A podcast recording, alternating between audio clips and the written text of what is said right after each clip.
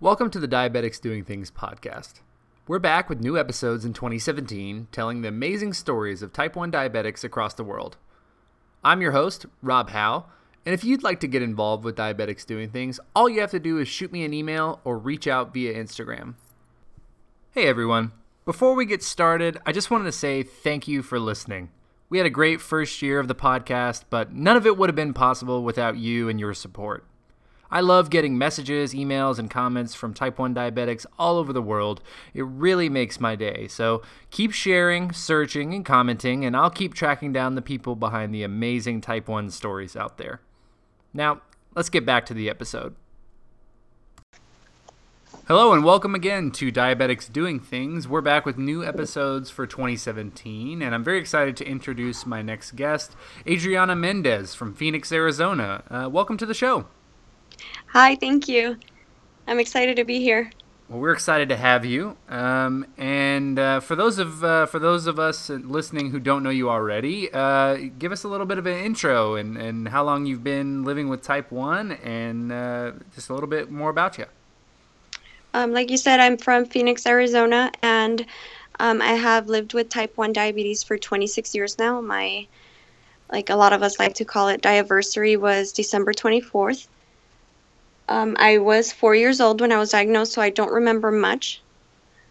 And um, I like to be very, very active as far as exercising and doing things like that. And I'm really excited to talk about uh, your, you know, fitness and exercise regimen because, uh, as you know, uh, that's a point where a lot of type 1s struggle just because it can be very difficult to monitor and manage your blood sugars, uh, you know, around a difficult exercise regimen. So really excited to get your perspective on some of that. Um, uh, from the other thing as well, um, you know, living and growing up uh, with uh, with type one and really not, you know, remembering life before it. Uh, talk a little bit about what that was like, uh, you know, as a young child. Yeah, um, I was four, like I said, and I remember bits and pieces. All I remember is sleeping a lot and my mom trying to feed me, me not eating, and I got to the point where I was so thin that I couldn't walk, and she had to carry me to the hospital. I was um, taken to Phoenix Children's Hospital. As soon as we arrived, they told her that I had type 1 diabetes or juvenile diabetes back then. Nobody knew what it was. Nobody in my family has it. I'm the only one. I like to say that I'm the lucky one. Um, because nobody else not type 1 not type 2 in my in my family. So i stayed there for two weeks. It was december 24th so i was there for christmas and for new year's.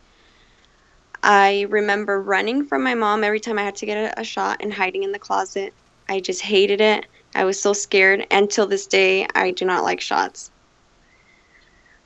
It's just it's it's so hard to i feel like it gets harder for me as I get older rather than it get getting easier. And then school was another challenge. So having to go to school not back then nobody knew what type 1 diabetes was. It was something that uh, people just didn't talk about and didn't hear much about it. So having to go to school, I did miss a lot of school. I had a few scared my mom a lot. I one time I didn't get off the bus. She went to school and the the teacher said, "No, she got on the bus." I made sure she got on the bus and she and my mom's like, "No, can you check the classroom?" And sure enough, I was in the classroom with my head down because I didn't feel good and the teacher had asked me to just put my head down and I had passed out from a low blood sugar. Oh no. Wow, that's uh what a story. Yeah, very very scary. So it was scary. It was scary, but it, you know, we got through it. I I survived. I know a lot of people say it's it's nice that we have all these gadgets, but back then we didn't, and it really does make life easier. But I also know that we're able to survive with all these cool gadgets that we have nowadays. Yeah, and I think that's something that you know nowadays, and even I, I was diagnosed. I guess I just had my 12 year diaversary. Actually, uh, I was diagnosed on New Year's Day, so I'm very very similar timing in terms of uh, the time of year. And it's funny, I meet a lot of diabetics who it, it, always seems like it's around some sort of holiday. Yeah. No, nobody's ever like, oh yeah, I just got diagnosed on a random Tuesday. It's always like Labor Day or Christmas or New Year's or Thanksgiving, something like that. um, but that that's something that's very interesting as well. So you know, when you were f- four years old, obviously, uh, like you said, 26 years ago, um, the treatment options were much more limited than they are today, and even uh, you know meters and such were you know much more invasive and took a lot longer. Um, talk a little bit about that. Like did things get easier for you as you introduced and you know talk about what kind of uh, how do you treat your diabetes today whether a pump or uh, you know a cgm or any other sort of or just injections? How do you treat uh, today? Yeah well back then i had i started off with my big meter that i don't remember what meter it was but all i remember is that we would put a big drop of blood on it and then wipe it off and i know that if it was like a kind of yellowish color. My mom wouldn't even bother putting it in the machine. She'd just rush me to the hospital because I was super low at that at the range. And after that, I got the one touch where you had to put a big old drop of blood as well. But you didn't have to wipe it off, and you would get a number in like 60 seconds.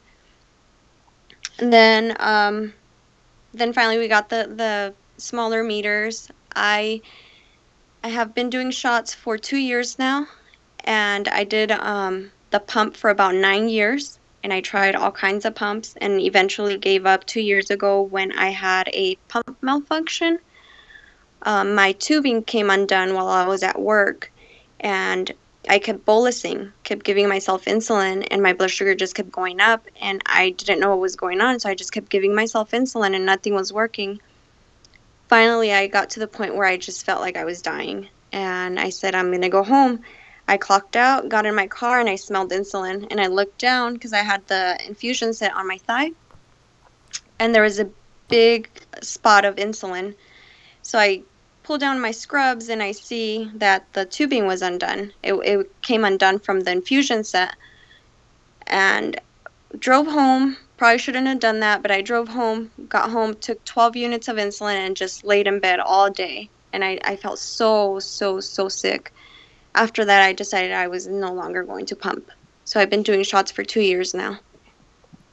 Yeah, I, uh, I had a similar experience once with a pump when I was in college. I uh, the tubing had come out uh, of the infusion set, but the sticker, like the the site, was still on and hadn't really moved. Yeah.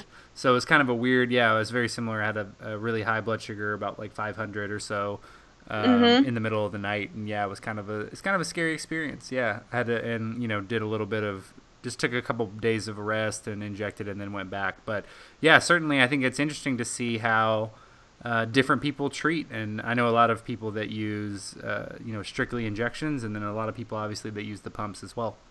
Yes, and I tried so after I decided to get off the pump, I tried Lantus, which was working fine for a little bit, and then I had to switch to splitting the dose because I was getting high in the evenings.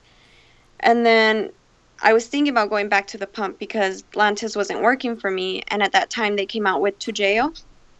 So I tried that and it worked great. It was working really good for me for a few months, and then I started getting those highs again, and that um, Dawn Phenom in the morning. And then I was introduced to Tresiba, which I've been using for about, I want to say, five months now, and I absolutely love it. Fantastic. mm-hmm. And I think that's encouraging. Oh, sorry. Oh, no worries. I think that's encouraging too, right? Uh, that if even if you don't get it right the first time from a treatment option, like there's a wealth of different options today for type ones to, you know, find what works for them. Yes, absolutely. It's so so nice that we have so many different medications now. And we can we have plenty to choose from and if something doesn't work, there's always something else that hopefully will. Definitely. Uh, now I want to shift gears a little bit. I want to talk uh, a little bit about your like training regimen and sort of and your fitness life and a little bit about cycling as well.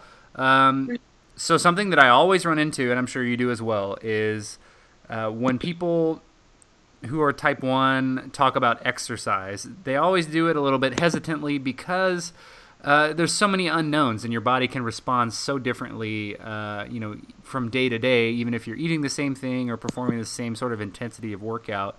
Uh, how do you find balance? How do you prepare to, to go to the gym, and how do you fit uh, being a type 1 into your fitness regimen? It was really hard at first. Um, I got a lot of help from my friend Mike. He I met him online on tudiabetes.org and he gave me a lot of tips. I also read Think Like a Pancreas, which helped me a lot.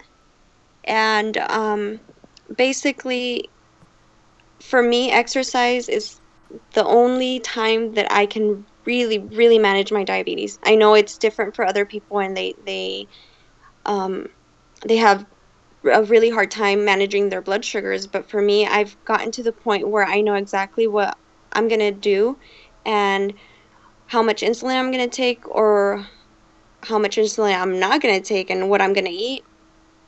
And it works out perfect. So if I'm going to lift weights, I know that is that is going to raise my adrenaline, so I'm going to end up with the high blood sugar. So before lifting weights, I always take a little bit of insulin. Um, I got to the point where I wasn't needing insulin anymore because my my exercise was the same. I wasn't changing it changing it up, so it had been the same for about a year, and I wasn't eating insulin anymore. But my blood sugar stays steady, so that was great. But now that I've changed my routine, I once again need insulin. So I take two units before I work out, and that keeps me between 100 to 160, and for my blood sugar, and I won't work out if I'm high. So if my blood sugar is above 180, I won't work out. So I always plan my workouts during the times that I know my blood sugar is the most steady, which is either early in the morning or in the afternoon in the evening. So and and how does that play into uh, you know you mentioned that you um, that you don't work out when your blood sugar is high. I totally agree. I, I feel it, it's not necessarily from a danger standpoint in, in my case, but I just feel so crappy whenever I do. Um, so how do you plan your days around your workouts? You know, obviously you're uh, every week you're you're looking at your calendar and you're saying, yeah, this is when I'm going to work out. This is my routine. How do you make sure that you're going to be in the right range to get your workouts in uh, when you do? I basically eat the same thing every day. so I just because I know what works for me. I don't want to have, uh, say, pizza on the days that I'm going to work out because pizza is always hard for me. I'm either I either go low right after I eat and then I end up high a couple hours later. So I avoid certain foods. I make sure I eat my protein, my carbs, and something um, like um, lean protein, so like chicken or fish and then sweet potato or um, quarter cup of steamed rice and then my vegetables. So it's my my meals are pretty boring. They're not they're not that exciting. But when i don't work out i do like to indulge in hamburgers and pizza and pasta. I got to throw Chinese food into that mix as well. That's one of, that's, yes. one, that's one of my favorites, but it's so hard because it, it, lasts a long time, and oftentimes I'll uh, split up my bolus and do like uh, and do sort of the the delayed response just because it sits in your stomach and it just won't. The insulin up front is usually not enough. So, um, yeah, always always a challenge when you're indulging. But um, yep. yeah, I think you know, I feel like it's important to tell people that it's okay to eat boring. Like give yourself permission to eat boring meals uh, because you're that's going to help you get the results that you want. Whether that's better control or you have some sort of fitness regimen or goal that you're that you're working towards.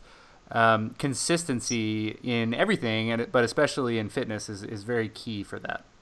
Absolutely, I agree. So um, let's let's talk a little bit about uh, how you specifically are maybe preparing for you know what are you working towards now? Obviously, you're you're very fit and like continue to have that as a part of your life. Uh, is there something you're looking forward to, or uh, like a milestone that you have on your calendar that you're working towards? I'm looking as of now. I'm looking at maybe doing a bikini competition. It's something that I've always played with in my head. Like I always think that's probably something I want to do, and I think this year that's my goal to finally do it. And how are you going to, you know, change what you're already doing um, to make that happen? I have to really, really, really, really work on my low blood sugars. I tend to run really low because I'm afraid of high blood sugars. So I'm always snacking on Skittles or candy, candy like that, and I really, really need to work on that. It's um, it's something that I've had an issue with for a few years now, where I run, I run really, really low. So for me, 70 and 60, I don't consider a low, but I still have to take candy for it because I don't want to go lower. That's something that I have to work so that I can make sure I, I can get to my goal and do a bikini competition this year. So, uh, do you find yourself uh, when you run low? Um, do you find yourself over or, or overcorrecting for your snacks? Is that uh, is that sort of part of it, or uh, because you don't want to run high and just giving yourself too much insulin?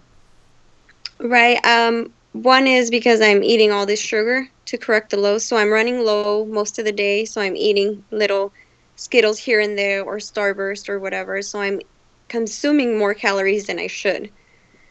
And um, I don't overcorrect. A lot of the times, the the times that I do overcorrect is at night when I go super low, when I'm like 40, and I'm like losing my vision. That's when I overcorrect, but it doesn't happen often.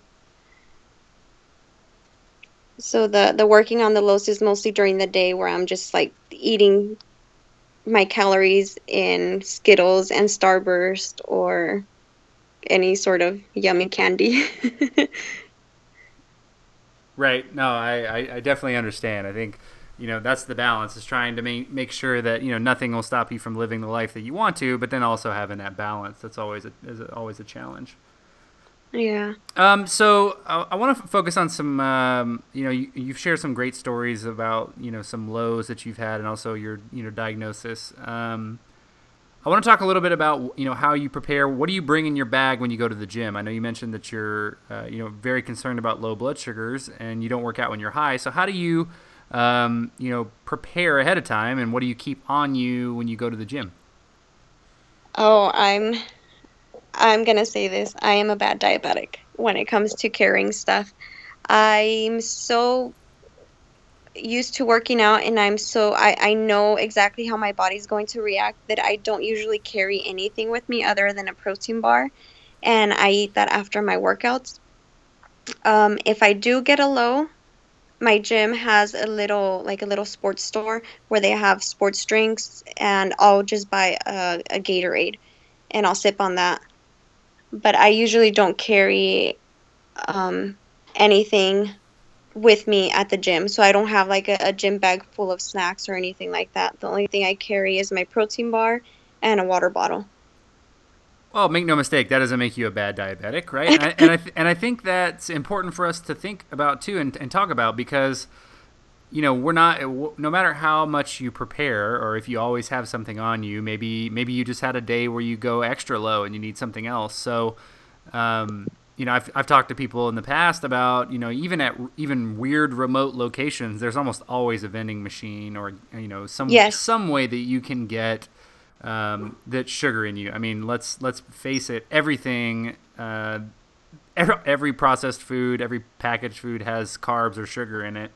Um, and you know, there, if if there are no, you know, machines around, it, it's not it's no shame to ask for help or ask somebody else for a snack or a Gatorade or something. So exactly. I remember um, this was probably whew, uh, nine years ago. I was out hiking uh, in Colorado with my cousin and we took a trail. We like took a wrong turn in a trail. It's weird. Every time I go hiking, something terrible happens. Not not. It's not like terrible like accidents or, but it's like some unforeseen error always gets us like way longer of a hike than we bargained for. So we had like one water bottle that we brought with us, and we're only planning on doing like a one mile hike, like no big deal.